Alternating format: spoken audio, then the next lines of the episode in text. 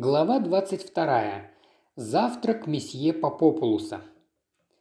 Месье Попопулус завтракал. Напротив него сидела его дочь Зия.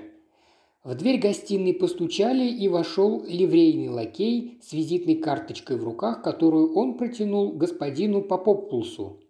Тот внимательно изучил карточку, удивленно поднял брови и протянул ее дочери – «Вот как», – сказал мистер Попополус в задумчивости, потирая свое левое ухо. «Эркюль Пуаро. Интересно, что ему от меня надо?»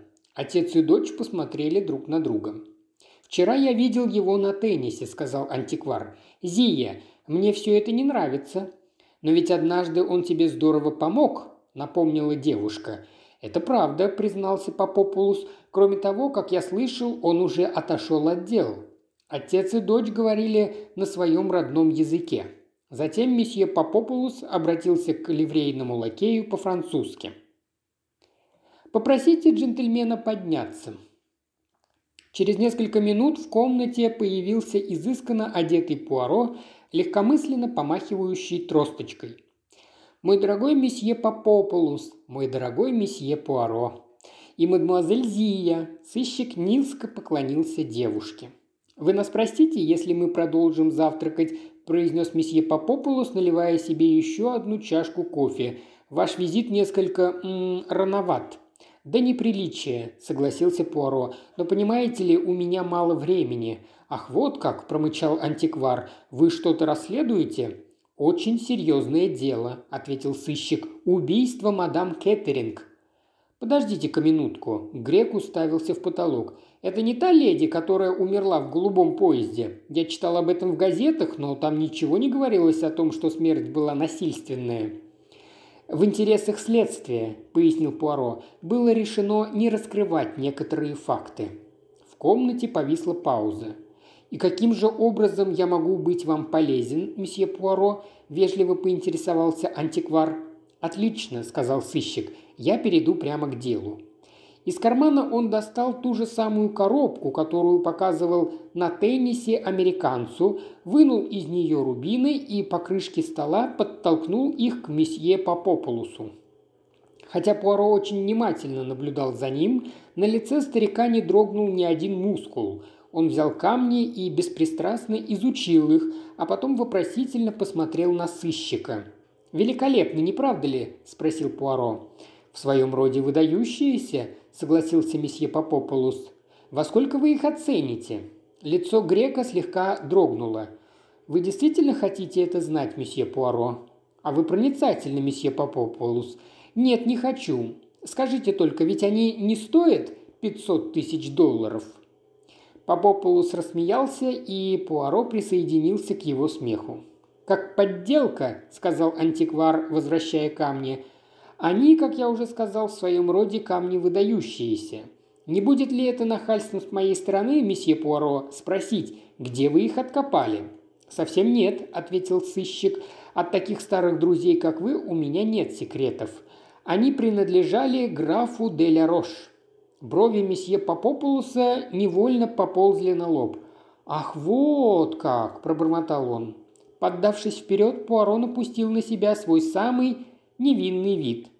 «Месье Попопулус», – произнес он, – «я выложу все карты на стол». Оригиналы этих камней были похищены у мадам Кеттеринг в голубом поезде. А сейчас я вам скажу следующее. Первое. Меня не интересует возраст этих камней. Это дело полиции. Второе. Я работаю не на полицию, а на месье Ван Олдена и хочу найти человека, который убил мадам Кеттеринг. Камни интересуют меня только как способ добраться до убийцы. Это понятно?» Последние два слова маленький бельгиец произнес со значительным нажимом. Месье Попопулус с каменным лицом сказал «Продолжайте». «Мне кажется вероятным, что хозяин этих поддельных камней здесь, в Ницце, и, возможно, он подделал их с вашей помощью». «Ах, вот как!» – воскликнул антиквар. Он машинально отпил кофе и стал выглядеть еще более благородно и патриархально, чем обычно. «И я сказал себе», – продолжил Пуаро с воодушевлением, – «какая удача! Мой старый друг месье Попополус в Ницце, он мне поможет». «И как вы считаете, я могу вам помочь?» – спросил месье Попополу с ледяным тоном. Я сказал себе, что месье Попопулус без сомнения приехал в Ниццу по делу. «А вот и нет», – ответил антиквар. «По совету докторов я поправляю здесь здоровье». И он громко откашлялся. «Мне очень жаль это слышать», – ответил Пуаро без всякой видимой симпатии. «Ну, продолжим. Когда русский великий князь или австрийская герцогиня или итальянский принц хотят избавиться от своих фамильных драгоценностей, кому они обращаются? Вот именно, к месье Попополусу, к тому, кто во всем мире известен своим умением держать язык за зубами. Его собеседник поклонился. «Вы мне льстите. «Умение держать язык за зубами – это великая вещь», – заметил Пуаро и был вознагражден улыбкой, которая промелькнула на лице грека. «Я тоже умею держать язык за зубами». Взгляды двух мужчин встретились. Детектив продолжил говорить очень медленно, тщательно подбирая слова. И вот я сказал себе, если камни поменяют хозяев именно в Ницце, месье Попопулус будет об этом знать. Он знает обо всем, что происходит в мире драгоценных камней. «Ах, вот как!» – повторил антиквар и взял еще один круассан. «Вы понимаете, что полиция в это вмешиваться не будет?» – напомнил сыщик. «Это совершенно частное дело». «В общем, вы правы, слухами земля полнится», – осторожно признался месье Попопулус. «Какими же, например?» – подсказал Пуаро. «А почему я должен их вам передавать?» «Думаю, потому, месье Попопулус», – сказал сыщик, – «что вы помните, 17 лет назад у вас в руках оказался один предмет.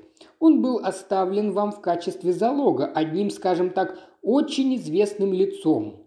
Он был у вас и совершенно неожиданно исчез, и вы тогда, если я могу использовать такое выражение, влипли по полной. Пуаро перевел спокойный взгляд на девушку. Та внимательно слушала, положив подбородок на сцепленные руки и отодвинув в сторону чашку и тарелку. Все еще не сводя с нее глаз, сыщик продолжил. «В то время я оказался в Париже, и вы послали за мной. Вы отдали себя в мои руки. Тогда вы сказали, что если я верну вам этот м -м, предмет, то заслужу вашу вечную благодарность. Бьен, я его тогда вам вернул. Месье Попопулус вздохнул. «Это был самый ужасный момент в моей карьере», – признался он. «Семнадцать лет – очень долгий срок», – задумчиво произнес Пуаро, «но думаю, что не ошибусь, если скажу, что ваша нация никогда ничего не забывает». «Греки?» – спросил Попопулус с иронической улыбкой на губах. «Нет, я имею в виду не греков», – ответил детектив комнате повисла тишина, а затем старик-антиквар гордо выпрямился в своем кресле. «Вы правы, месье Пуаро», – тихо проговорил он, – «я еврей. И, как вы правильно заметили, наша нация не забывает ни хорошего, ни плохого. Значит ли это, что вы мне поможете?» «В том, что касается камней, месье Пуаро, я ничего не могу сделать. Старик так же, как и детектив, до него тщательно подбирал слова. «Я ничего не знаю и ничего не слышал, но, может быть, я смогу расплатиться с вами по-другому, если вы интересуетесь скачками?» «Иногда да», – ответил Пуаро, не спуская глаз с антиквара. «Так вот, в Лоншаме будет бежать одна лошадка, на которую стоит обратить внимание. Вы понимаете, что ничего гарантировать я не могу. Эта информация дошла до меня через много-много рук. Антиквар остановился, пристально глядя на сыщика, как будто хотел убедиться, что тот его понимает. «Отлично, отлично», – произнес Пуаро, кивая. «Зовут эту лошадку...» Месье Попопулус откинулся в кресле и соединил перед собой кончики пальцев. «Маркиз». «Мне кажется, хотя я и не уверен, что это английская лошадь. Верно, Зия?» «Я тоже так думаю», – подтвердила девушка. Пуаро резко встал. «Я благодарю вас, месье», – произнес он. «Здорово, когда получаешь то, что англичане называют информацией из первых рук». Сыщик повернулся к девушке. «Арвуар, мадемуазель Зия, кажется, что я видел вас в Париже только вчера. Можно сказать, что прошло не больше двух лет». «Между тридцатью тремя и шестнадцатью есть небольшая разница», – печально ответила девушка. Но только не в вашем случае, галантно парировал детектив. Надеюсь, что мы как-нибудь все вместе пообедаем. Это будет просто чудесно», – ответила Зия. «Тогда мы это обязательно организуем», – торжественно пообещал Пуаро. «А сейчас я ухожу». Мурлыкая что-то себе под нос, он шел вдоль улицы. Изящно размахивая своей тростью, сыщик пару раз довольно улыбнулся самому себе. Завернув в первое же почтовое отделение, он послал телеграмму. Ему пришлось потратить какое-то время на ее составление, так как это был код, и ему надо было напрячь память, чтобы его вспомнить. В телеграмме говорилось что-то о потерянной булавке для шарфа, и адресована она была инспектору Джепу в Скотланд-Ярд. В расшифрованном виде телеграмма была очень короткой и исключительно по делу. «Пришлите мне все, что вам известно о человеке по кличке Маркиз»,